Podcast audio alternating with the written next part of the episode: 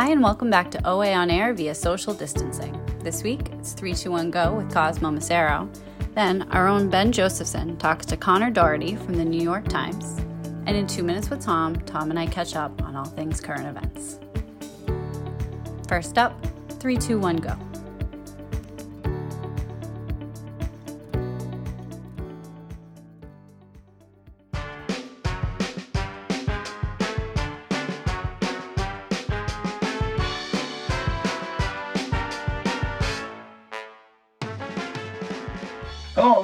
321 Go on OA On Air, our weekly look into the world of public affairs, culture, business, and the economy.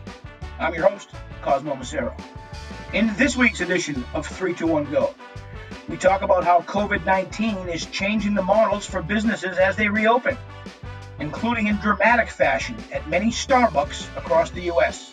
And Diane Isaacson and Suzanne Morris discuss a landmark Supreme Court decision protecting workplace rights for members of the LGBTQ community. Finally, we talk about the apology and how it's often misused in the world of public relations and crisis communications.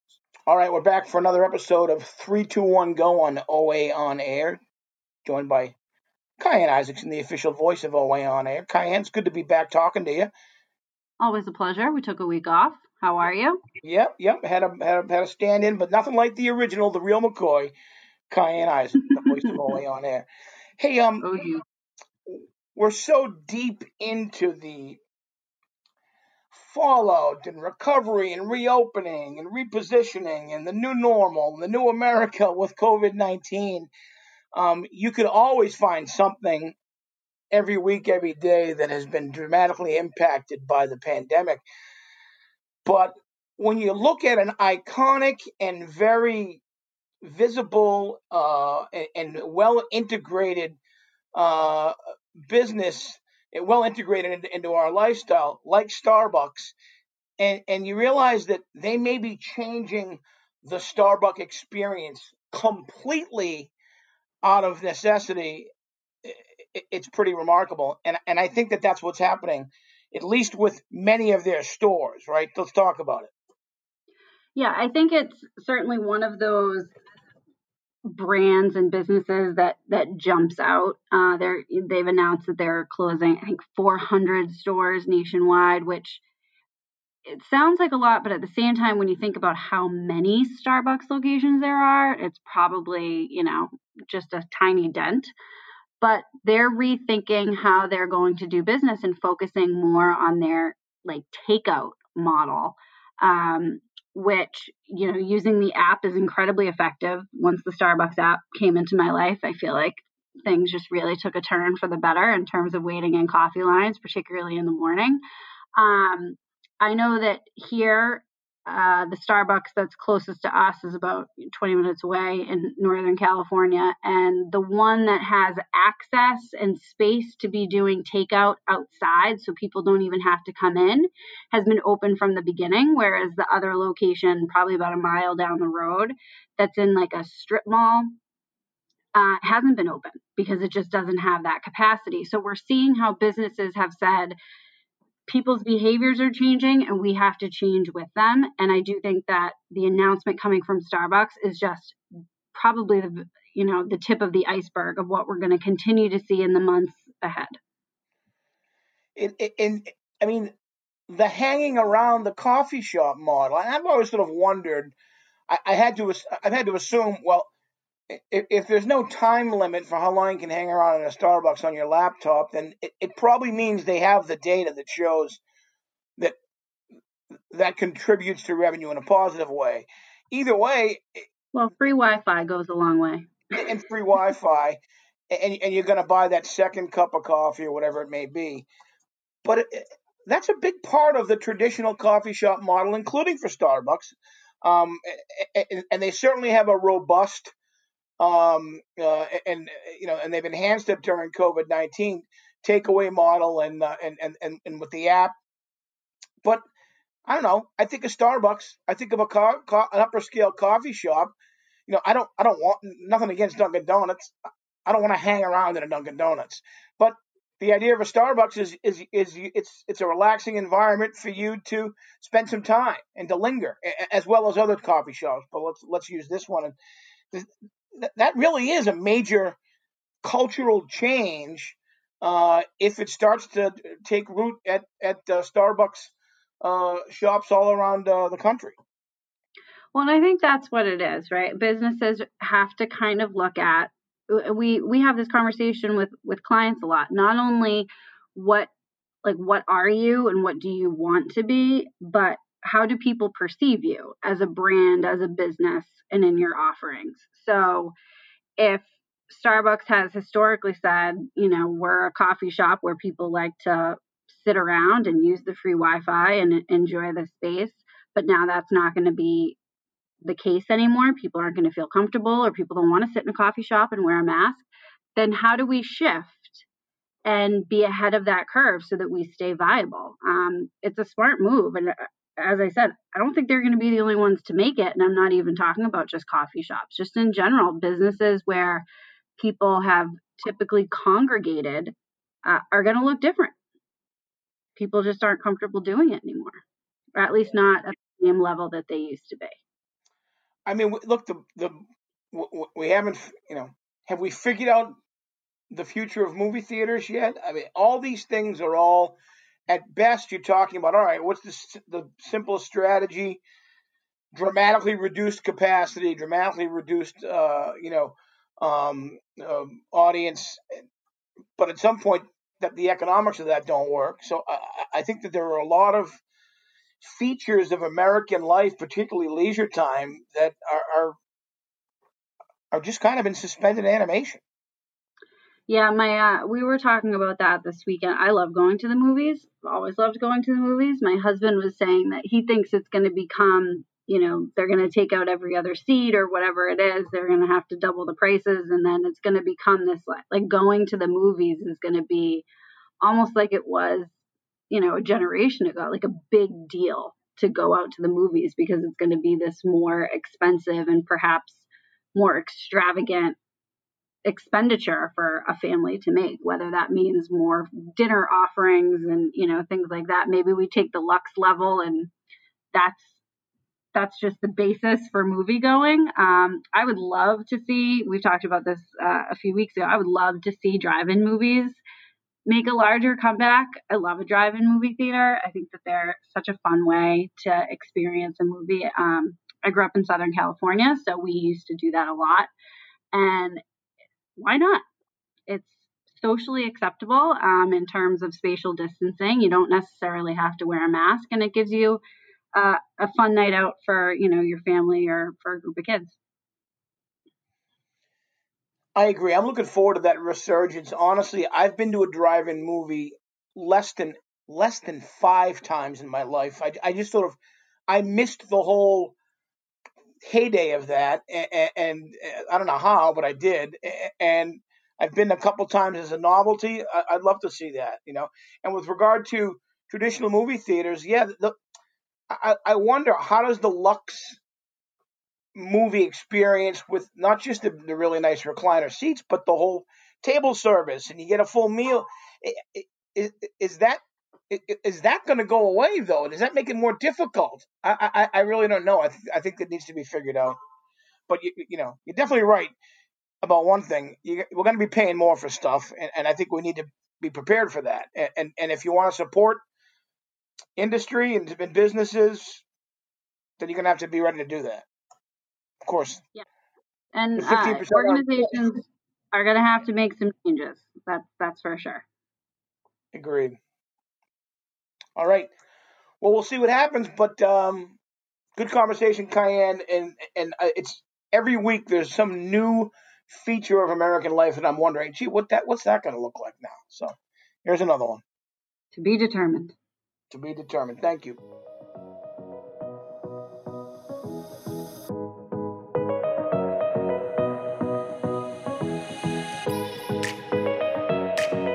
Suzanne Morse, Vice President at O'Neill and Associates. On Monday, the Supreme Court issued a landmark ruling that prohibits employment discrimination against members of the LGBTQ plus community. That means across the country, LGBTQ plus individuals can no longer be fired from their jobs because of their sexual orientation, gender identity, or gender expression. We're talking to Arlene Isaacson, who is a longtime LGBTQ plus activist and a volunteer co-chair of the Massachusetts Gay and Lesbian Political Caucus about this important ruling. Isaacson has lobbied on behalf of LGBTQ plus rights on every major LGBTQ plus issue in Massachusetts for the last 30 years and led lobbying for America's first same sex marriage breakthrough in Massachusetts. Welcome, Arlene Isaacson. Thank you. It's great to be here. Thank you. So, can you give us just a very brief and high level overview of the cases that the Supreme Court decided upon this week and their importance to the LGBTQ plus community? Sure. The um, the decision this week was a watershed, historic ruling affirming that federal law protects LGBTQ workers from job discrimination, and it came in the form of three different cases.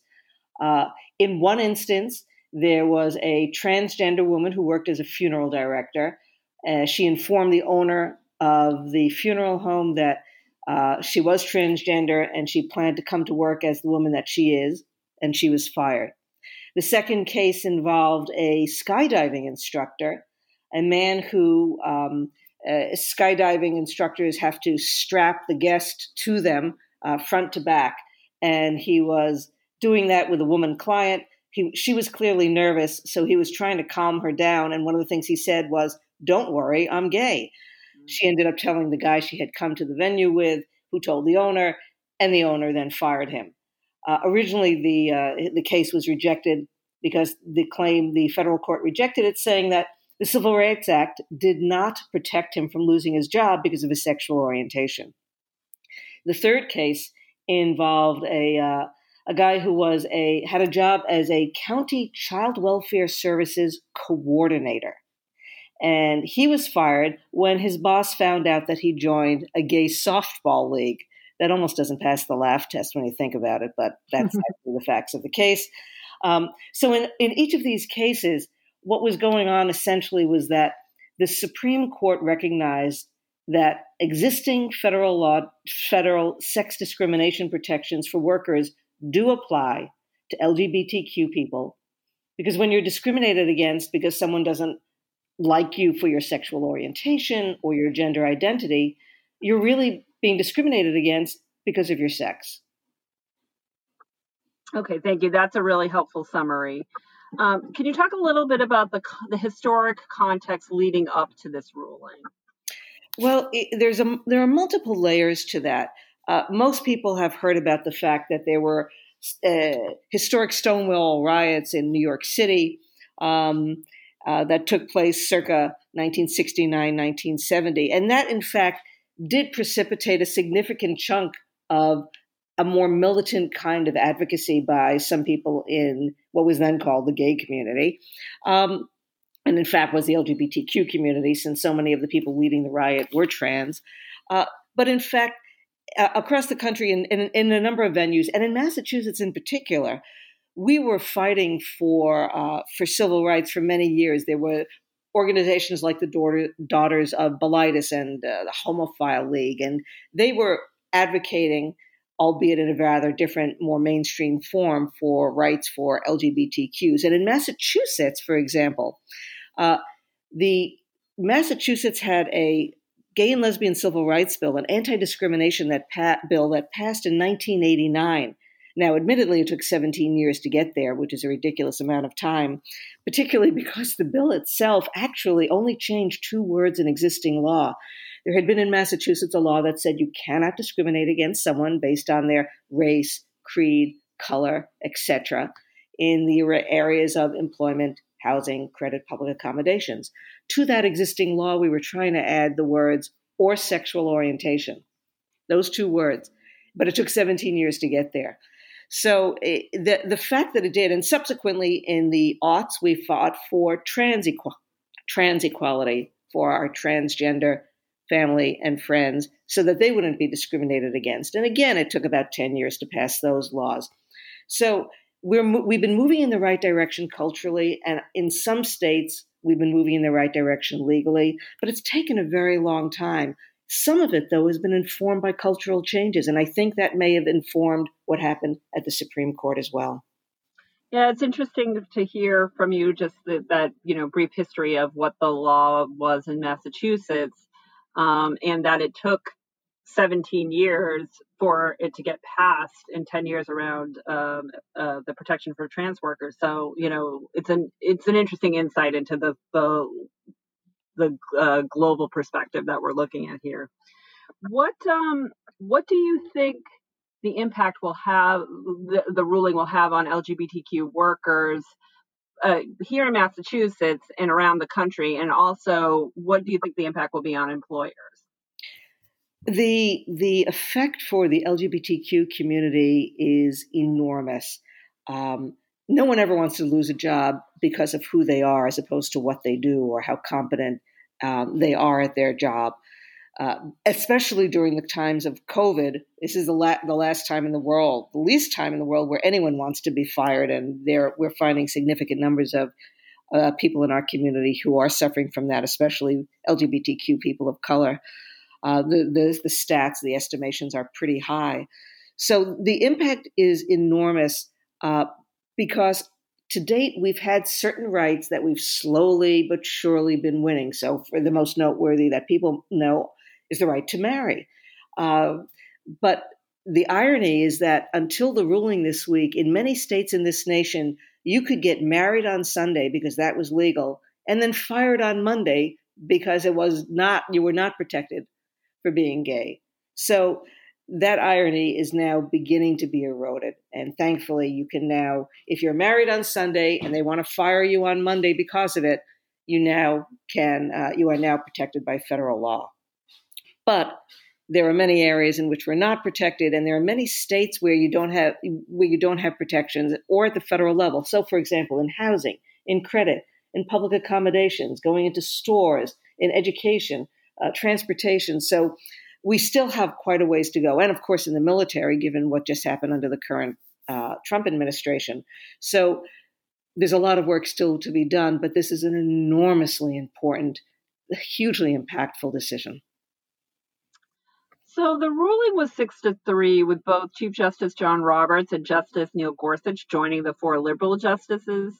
What signal do you think that that uh, sends to the nation's LGBTQ plus citizens? Well, it, it what people were admittedly shocked that um, that it was a six to three decision. We didn't even know if we were going to win, uh, far less six to three, and certainly no one anticipated that Neil Gorsuch would be uh, the lead on this. Uh, but we were thrilled, and and he he made a compelling legal argument. Uh, and but many of us believe that it was encompassed by and enveloped by the cultural changes I was referencing just a moment ago. Right. That so many more uh, Supreme Court justices now know LGBTQ people, have them in their lives, have them in their families and circles of friends, and it's begun to change how they think, and it's begun to get change how they feel, and that's begun to make it easier for them to land on the correct legal decisions when they have the option to do that. So it's uh, it, it's enormously significant and and it's a very important signal. Uh, you know, we wanted the right to win. We wanted to win the right to marry, and it's very important. But let's face it, not everybody gets married. Not everybody is interested in getting married. But everybody needs to earn a living. So the ability to keep your job despite your sexual orientation or your gender identity is enormous. So, is there anything you'd like to add? Well, the only thing I'd add in this time when we're when the news is filled with stories about racial injustice and police brutality is that many of us feel that the LGBTQ community has a real strong obligation, a, a literal responsibility to fight against racial injustice because we understand what it's like to have the police be brutal towards you. The, it wasn't too long ago that the, the police were viewed as the enemy of the LGBTQ community. They were the ones who would harass us, arrest us, beat us up, jail us just for who we are. And so, as some as we we know what it's like to be hated and despised and feared, not for what you do, but for who you are. And so, I believe, and many of the people I know believe, that we it's incumbent upon us to fight even harder against racial injustice because, to a certain large extent, some of us have been there and done that. Arlene Isaacson, thank you for joining us today. My pleasure. All right, Kyan, let's talk about apologies um, and the idea of the apology as, as, as part of public relations and the role it has in managing a situation that's gotten out of control, rectifying a major mistake or public relations error, or or simply doing or saying something that uh, that you're genuinely sorry for, because the apology is used a lot, and I'm one of those people in this business that feels that it is very rarely used properly. Uh, in fact, it's misused. What do you think? Um, I think there's a time and a place, and the situation has to. I think it, it really does depend. I don't know that there's one easy answer. Um,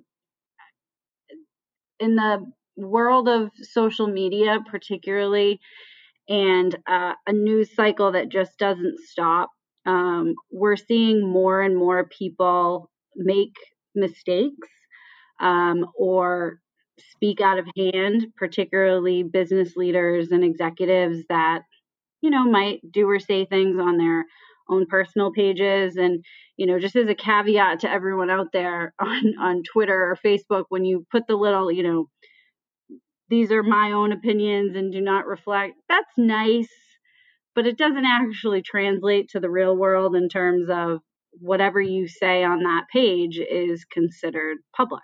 Um, there's not a lot of privacy for uh, particularly for public figures anymore. And when you make a mistake i do think in a lot of circumstances you've got to own it. Um, but then you have to but you have to mean it. And you know you and i have talked about this we were talking about this earlier. It has to be real. And people can see through when it's not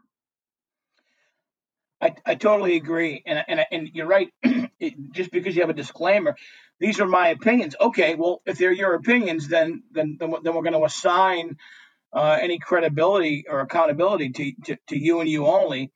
Uh, and, and, that's fine. And, and, people do need to be aware, not just public figures, not just executives, not just celebrities, not just the people who are in the news, but anybody, that mm-hmm. you absolutely are at risk of a personal you know, scaled reputation crisis, even if you're just some person expressing an opinion that's not, and you're not really a public figure. Well, you can't, you know, almost everyone has to behave like a public figure in a way and, and understand the limits when they're posting things on Facebook or Twitter or Instagram. Like, you know, I'm very vocal on Facebook uh, and, mm-hmm. and, and I'm aware of that all the time.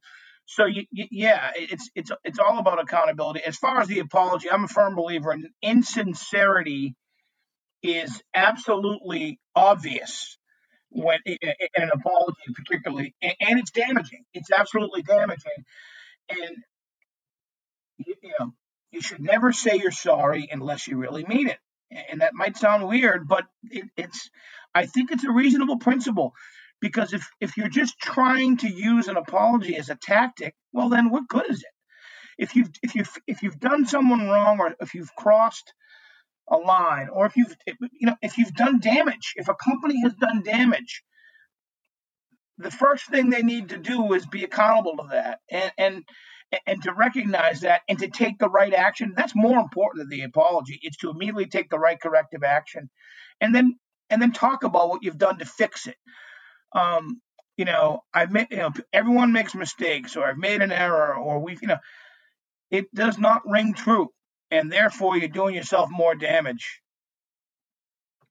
Yeah, you know, it goes back to those the simple lessons that were that were taught as children. Um, actions speak louder than words. If you're going to say sorry, yes, you must be sorry, but you you have to be ready to do the right thing and to make necessary changes when we have these conversations with with with clients or, or people the first thing we say is if you do the right thing then that's what we communicate.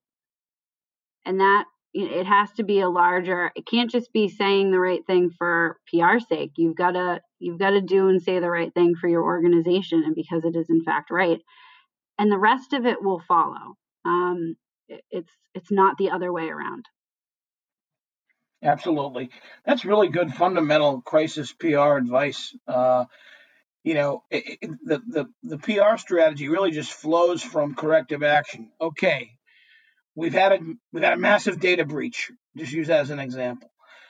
Uh, how do we deal with this? Well, you, you, deal with it by controlling the breach, informing everyone properly, telling them exactly how it impacts them, how you've corrected it, how you've protected them, and any steps that they may need to take in cooperation with you as a company to ensure their uh, data is safe going forward. Um, mm-hmm. I don't really think there's an apology in there because the most important thing is taking the corrective action and then telling people you've done it, um, uh, and and and and not and, and not spending a lot of time on being defensive or talking about your company culture. Fix the problem and let people know you let people know what you're doing. There you go. That'll be ten thousand dollars, everyone. you know, I think the point that you make there is one that's worth pointing out, which is in some instances, there is a difference between an apology and being held accountable. Um, and you must be held accountable and, and hold yourself accountable um, in these instances. And that's where that's the most important part. Um, I think in some cases, the apology is secondary to that, but not always. Not always. All right, Kyan, thanks a lot.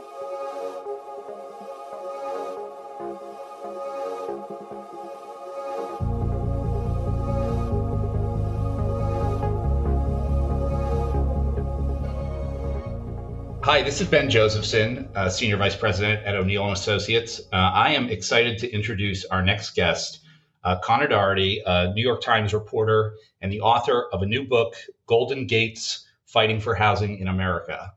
Um, my colleagues and I are involved with housing issues across our professional and personal lives. We work with developers and on projects to get more housing built. We represent and serve on the boards of homelessness organizations. And through our daily personal and professional lives, we experience the impact of the, say, challenging housing market uh, here in Greater Boston.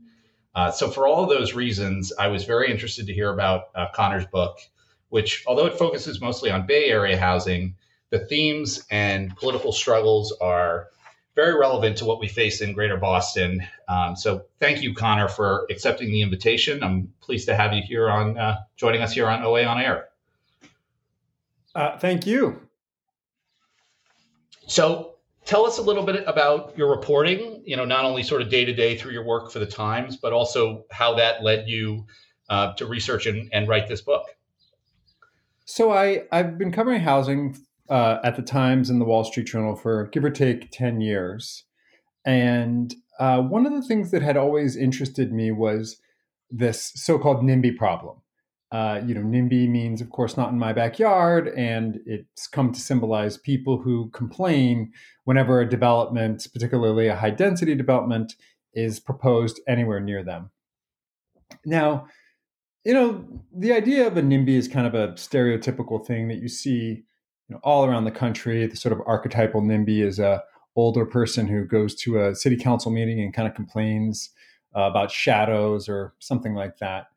But uh, what interested me was there had started to be like a lot of economic research, particularly by a Harvard economist named Ed Glaeser there, and that really showed that this was not just a, a small little local issue, that this was a, a huge national issue.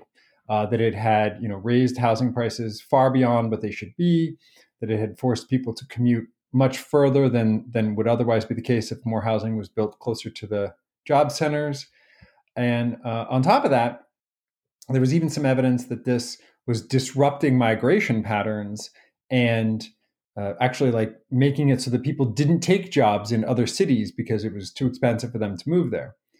And uh, I guess the fact that this, you know, kind of seemingly like little local city council problem was being treated as this, you know, extremely dire economic issue for the whole country, I, I found that really interesting. And once I found that interesting, I went looking for a story to illustrate it. And uh, that was actually a lot harder than you might think. Um, the, you know, if you think about it, um, you know, the, the, the, there's a lot of NIMBYs, as I said, very present at these meetings, but I'd never seen anyone uh, other than a developer themselves who had really uh, formed a, a, a, a constituency that would try to kind of be um, pushing for more housing. You know, again, the people who, people who build the housing or the people who, um, you know, sometimes unions and you know the people who are directly involved with getting paid to build the housing would do it, but not really some random person.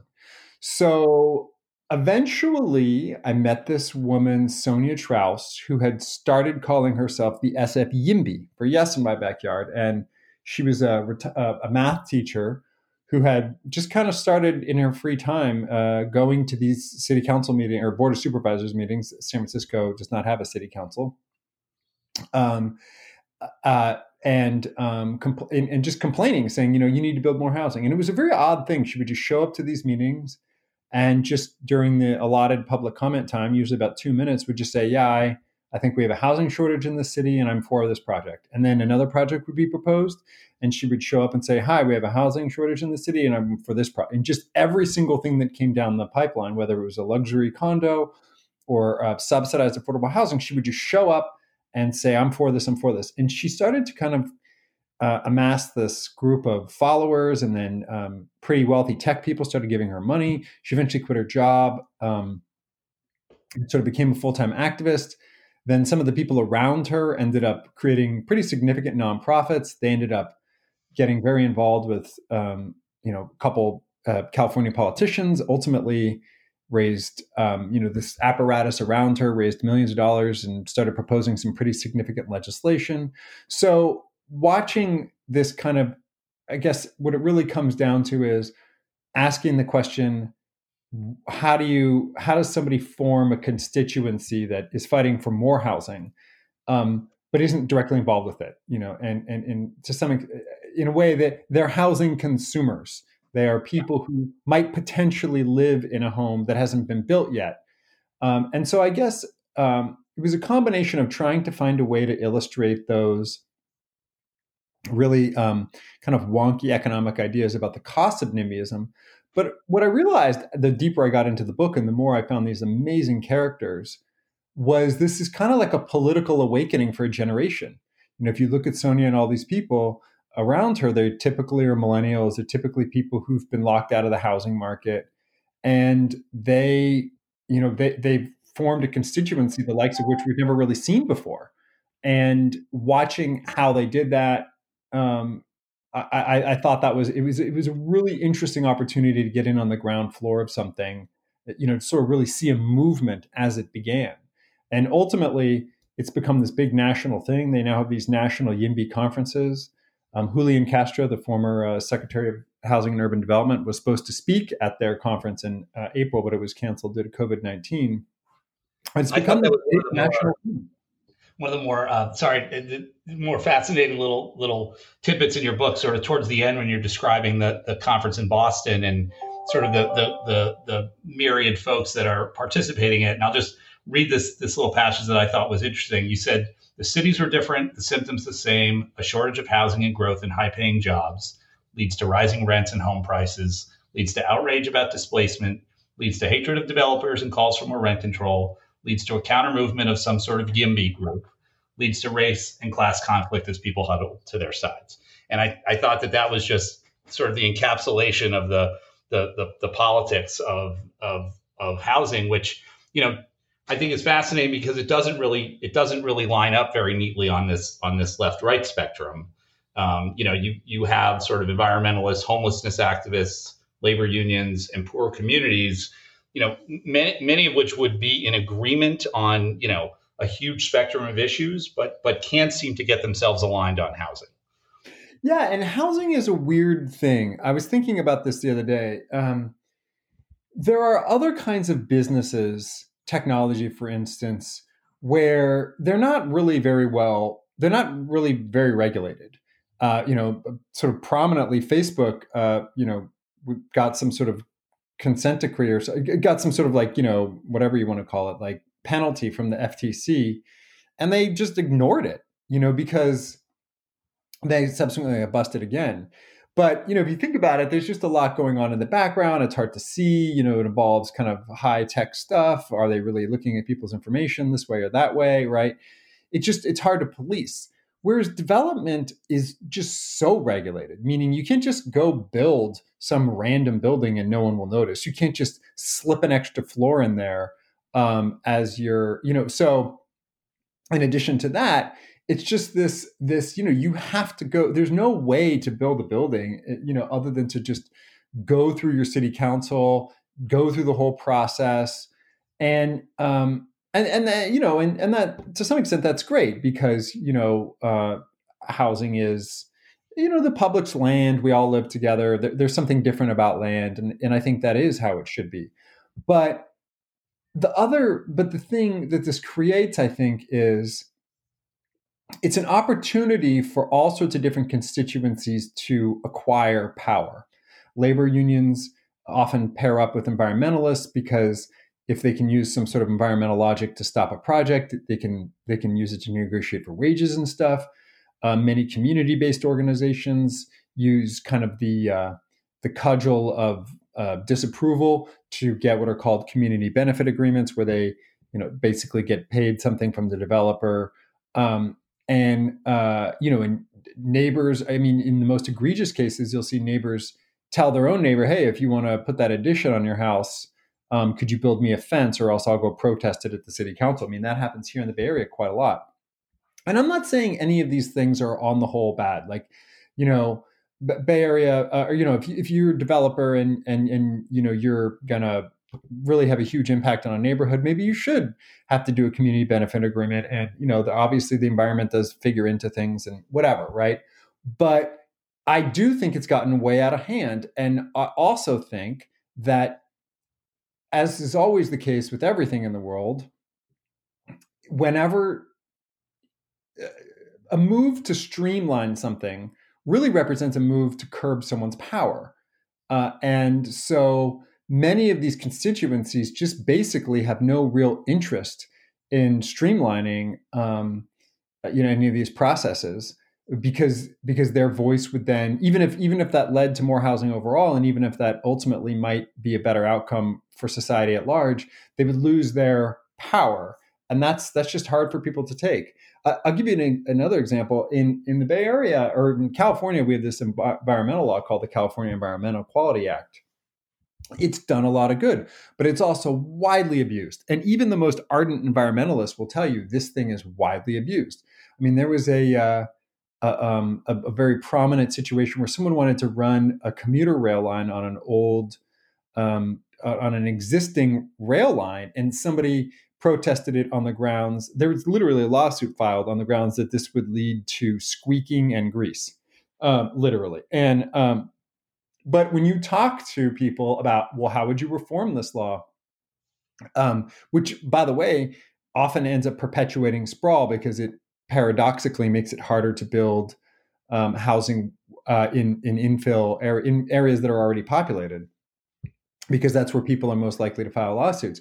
But you start talking to people about, okay, well, hey, look, this is a law that, despite its best intentions, uh, often leads to more sprawl, often leads to more of the kind of development that environmentalists are pretty like ardently against, and yet they just you can't. Nobody wants to talk about reforming it because that represents a loss of something. And so I think the kind of constituent nature of housing makes it impossible to streamline uh, for all those reasons.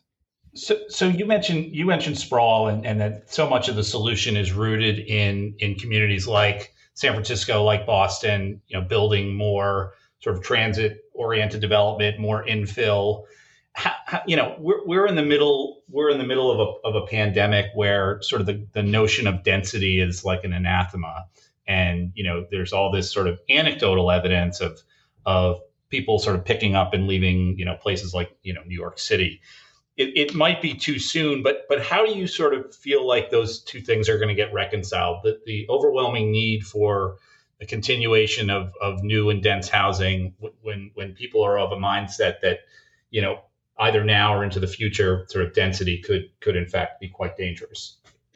For, for starters, there's no evidence that density on its whole is dangerous. Um, the um, the the all, there's been a ton of evidence that shows that crowded housing is a huge problem, but the dense housing is not uh, a huge problem. So I'll give you an example. The worst COVID 19 outbreaks have been in um, uh, Manhattan, or I'm sorry, have been in Queens, not in Manhattan, right? Uh, there in Boston, there's a neighborhood called Chelsea. Uh, which has really, really bad um, uh, COVID 19 outbreaks, but a lot of it has to do with crowded housing. And on top of that, there is some affordable housing in Chelsea, meaning subsidized housing, where the number of people per bedroom is quite a bit lower because it's subsidized. So they don't have to crowd in to afford the rent. And the rates in those buildings, I'm actually working on a story about this, is considerably lower than the surrounding buildings. So uh, I do not think there's any evidence that density on the whole leads to COVID. Now, obviously, you know, density is not better than um, if you lived, uh, you know, in a in a in a in a sparsely populated area in a sparsely populated house, you would obviously be better off than if you lived in a densely populated area in a sparsely populated house. But most people aren't going to live that way. Even suburbs are much more dense than we give them credit for. Uh, and uh, and on top of that, there's been all sorts of evidence that very very rural areas with crowded housing have much more uh, risk of COVID 19. So, Native American reservations have actually been ravaged by this, in part because they have more people per bedroom. There's this story in the Wall Street Journal yesterday about how uh, really, really rural areas with crowded housing have the same pattern. So, I think that just to sort of begin with that premise. Um, Now, on the on the other hand, um, one of the things that happens with housing is people bring their assumptions to it. And these assumptions are very often wrong, but it doesn't even really matter if they're wrong because they end up becoming political talking points, end up driving the conversation, um, and, and ultimately lead to whether or not someone approves something. Um, so I think this density thing will um, will play a role, but I also think it'll be offset by people who are worried about crowded housing. And um, I just I, I think we need to, on top of all this, I think we need to remember um, the, a lot of what we're doing here doesn't have like a lot of choices to it, right? Like we build densely because it's cheaper to do that. There's we don't do it. I mean, yes, people have come to like that in some cases, and yes, there are people who like a more dense area versus a more um, you know uh, a sparse kind of suburban area. For, but in for the end, choices. Yeah, but in the end, most people live in giant metro areas. And most of the economic activity in this country is generated in giant metro areas. And there is basically no evidence that any of that's going to change. And, and then I always ask people say, well, uh, quote, everyone's moving to the suburbs. I'm like, well, for starters, who's everyone? One. Two, where are they going to live? Uh, uh, you know, there's not some like empty field full of suburban homes that everyone's been like waiting to move to if you know if i always say to everyone it's like well it, the biggest housing boom that could ever happen is if everyone left the city because suddenly they'd have to build housing for them and you know what they'd probably have to build it closer together they'd probably want some sort of common road to get the people there sounds like they're building another city pretty quickly right so i don't really know I, I just i basically am somewhat skeptical of the world changing in huge ways um, because I just think it's too expensive. Now, will more people work for home? Absolutely. Will more people work from home occasionally? I think that one will, you know, because I, I, work from home kind of like whenever I want, um, but not every day. And um, I think more, you know, at least until COVID, I think more people will be like that. But I just, I just don't see. Um, I mean, I've already seen there's been huge losses of productivity. I, I just, I just basically don't see things changing that much because, uh, in the end, this is kind of uh, this is kind of mercenary, but it's true. You know, people are trying to create wealth and jobs and build companies, and that's hard to do remotely. And the companies that can do it remotely are kind of already doing it. And, and, so when you talk about this sort of migration, this national migration to, to metro areas, and, and you know, you, you do spend a lot of focus on on sort of what's wrong in the Bay Area, but you know, when you look out across the country, who who's getting this right? Who's sort of figured out the balance of some of the equities that you talk about um, in, in, in, and are able to sort of balance out their housing stock with with their uh, with their economic development interests? Um, I, so the short answer is I don't have uh, like nobody because this is like a hard thing, right? And this is always going to be a hard thing, right? Like, how do people live together in these very complicated, multicultural, crowded uh, places? That's like that's like the human question, right? This has never been easy. It's never going to be easy, right? Um, so let's just start with that. I think that there's been a lot of individual policies that have been great. Minneapolis basically got rid of single family zoning. Um, so you can build a triplex on any city lot now. I think that makes a lot of sense. Um, I think, uh, you know, on top of that, one kind of conclusion I've come to, which uh, is unpopular, I think that if you go look at a place like Phoenix, um, yes, they have a ton of sprawl. They're kind of the poster child for that type of development. But you look at a place like Phoenix, and uh, they have a lot of wonderful, lovely, dense neighborhoods. They also have a lot of like golf course type sprawl. My sense of things is that uh, the regulatory environment that's going to allow the sprawl is probably going to be the same kind of regulatory environment that allows you to build uh, interesting, dense uh, developments. Um, I, it doesn't have to be that way. It's just my observation that that seems to be how it is because there's just no fr- there's no sort of friction that's built into the regulatory environment. Yeah, and just you know, people there experiment with stuff, and if you want to experiment with stuff, they're just sort of like like the first car-free development built from scratch in America is being built right now in Tempe, Arizona. Mm-hmm. So it's kind of like you know, it's the kind of development that the Bay Area says it wants but won't allow. Um, I think sometimes when you try so hard to create the thing you want, you create nothing. Uh, whereas in Phoenix, they sort of say, do whatever. Um, yeah, I mean, I should note Tempe is a college town that's actually like more dense than you might think it is. Uh, so you know, it's it's it's it's not emblematic of the entire valley, but um, but I'm just saying it, it, it's an example of, of of a really interesting development, but one that's not happening where you think it might happen. So, like I said, I think there are individual policies that are being passed, and I think there are individual places, but this is, you know, it's hard. Uh, once a bunch of people, I mean, we have this pattern throughout, you know, pretty much for a century in this country where we've never really solved housing problems. We've only solved transportation problems. And what I mean by that is we just find some new, whether it's trains or cars or buses, we find some new way to get people um, more quickly to virgin land, right? And then and then and then when that doesn't work we invent a new mode of transportation to get them further and we just sprawl and sprawl and sprawl and sprawl but whenever we start trying to build housing where people already are that just always turns out to be more difficult um, and I, I, like i said i mean it, it's always going to be difficult but i think um, i think that's I think it's something we have to do. I want to make one small point, though, which I think is really important. Um, this is not totally unprecedented by any means. It's always been difficult, but it's also not unprecedented. So let me give you an image, an image that everybody listening right now has seen, but maybe not thought about as deeply as I have. Um, there's an iconic image of San Francisco of, uh, I think it's six or seven houses along a row in Alamo Square and they're called the Painted Ladies. And these are these beautiful, um, kind of colorful homes that go down this park, and you can see the uh, San Francisco skyline in the background. Uh, this it was the opening of the '80s TV show Full House. Um, and on oh, yeah, top, my ten-year-old is watching the reboot, so I'm I'm very familiar. Exactly. And on top of that, it's like postcards. Every, I mean, everyone has seen this image of these painted ladies with the skyline in the background, right? Well, if you actually go there uh, and in person, you'll find that uh, butting up against the uppermost house is a seven story apartment building on the corner. And it's this giant apartment building, and it sits right next to one of those houses. It is always cropped out of the picture because I think it, you know, it uh, uh doesn't hew to what people's view of what they think a beautiful row of homes like that should look like is.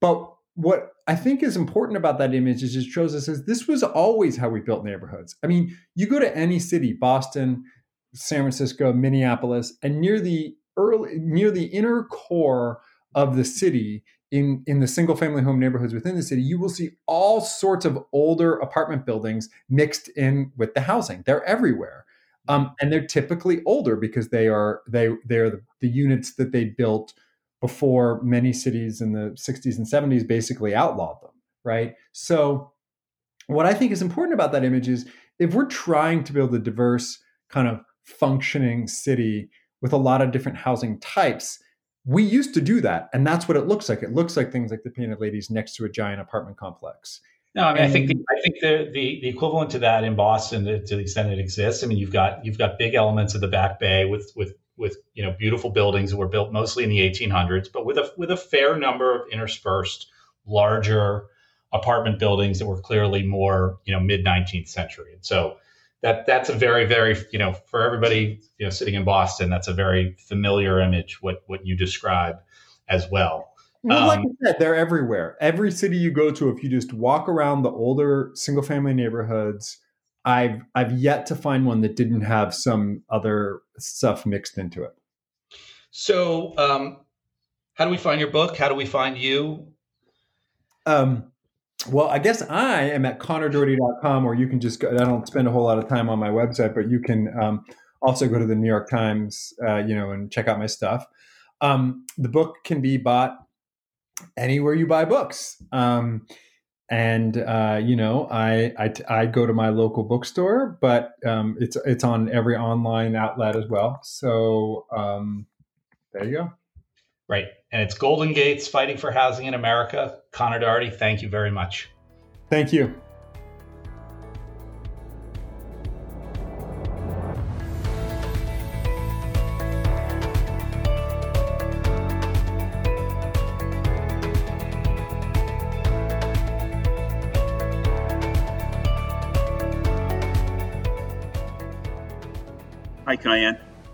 Hi, Tom. How are you? I'm doing fine. I think this is the either 12th, 13th, or 14th week we've done this remotely, and it's worked. I'm actually getting to a point where I, I know how to get on Zencastr.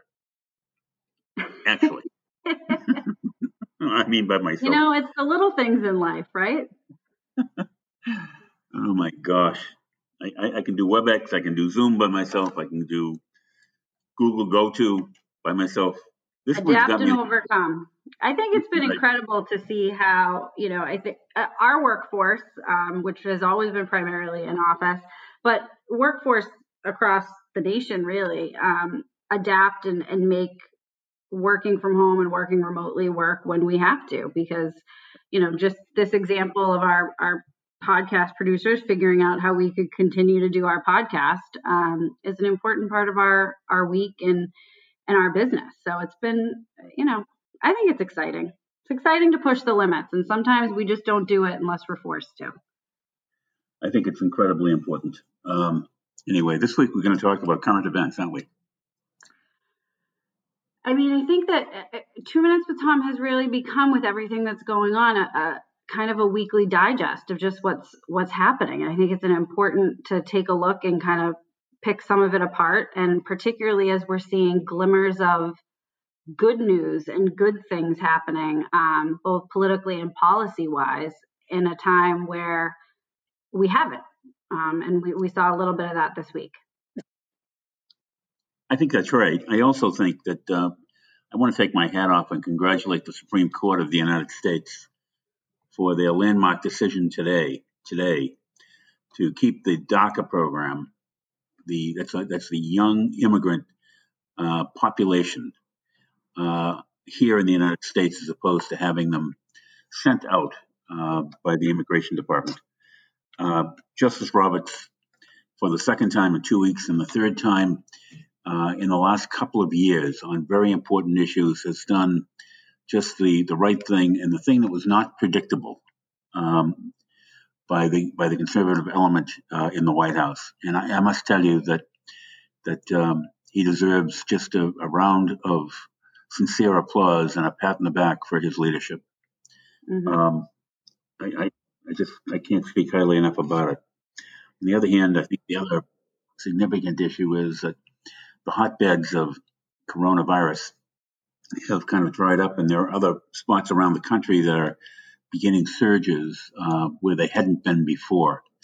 And I, I think it's a, I think as people are getting tired of being cooped up in their homes and want to get out, uh, because they're community-based animals, I, I, I, I get all that because I feel the same thing myself. People still have to be wary and, and very cautious about going out and mixing with, with a lot of crowds and people uh, when they don't have to do that. Um, and to keep the hygiene is is important, is as up to date as you possibly can, whether it's washing your hands or putting a mask on. Yeah, masks and social distancing as uh, as people are are feeling the need to get out, which to your point, I, I wholly understand. And um, you know, people get antsy and feel a little cooped up, but there are ways to do it um, in a safe in a safe way. So that's what people should be doing. But that's, that's exactly right. And then, um, so actually going back to the Supreme Court, uh, it was a big week for the Supreme Court uh, and decisions that were, to your point, uh, perhaps not expected. Earlier this week, we saw the Supreme Court ruling also on LGBTQ rights at work. Um, and that was something that we didn't, as I think, politically anticipate uh, due to the numbers on the Supreme Court.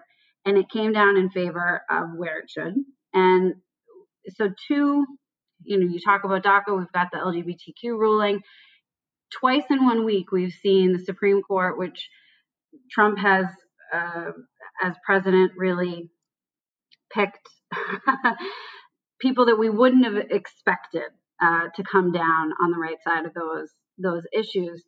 What does that say about how we go from here? Because as a as an administration, they must be very frustrated right now. These are two issues that um, did not go the more conservative route. I, I think the I think frustrated would be a mild word I'd use for the you know for the for the feelings that people in the White House have today. Um, I, I, do think when it when it all comes to pass, the system works, and I think if you appoint very smart people, men and women uh, of every description, to the court, whether they are perceived to be conservatives or liberals, uh, generally speaking, if they're of the caliber that we historically have had on that on that on that uh, on that court, then you're going to get the right decisions that are going to move uh, America ahead and not drive them backwards. And uh, I just think it's terrific what's happened here. Certainly renews renews your faith a little bit in the system and the separation of powers. And um, I think we we often forget how government was established and what its intentions were with the with the different branches, going back to Civics 101. Uh, and I think this week we've really seen that play itself out in a way that was intended uh, when the Constitution and, and the branches were established.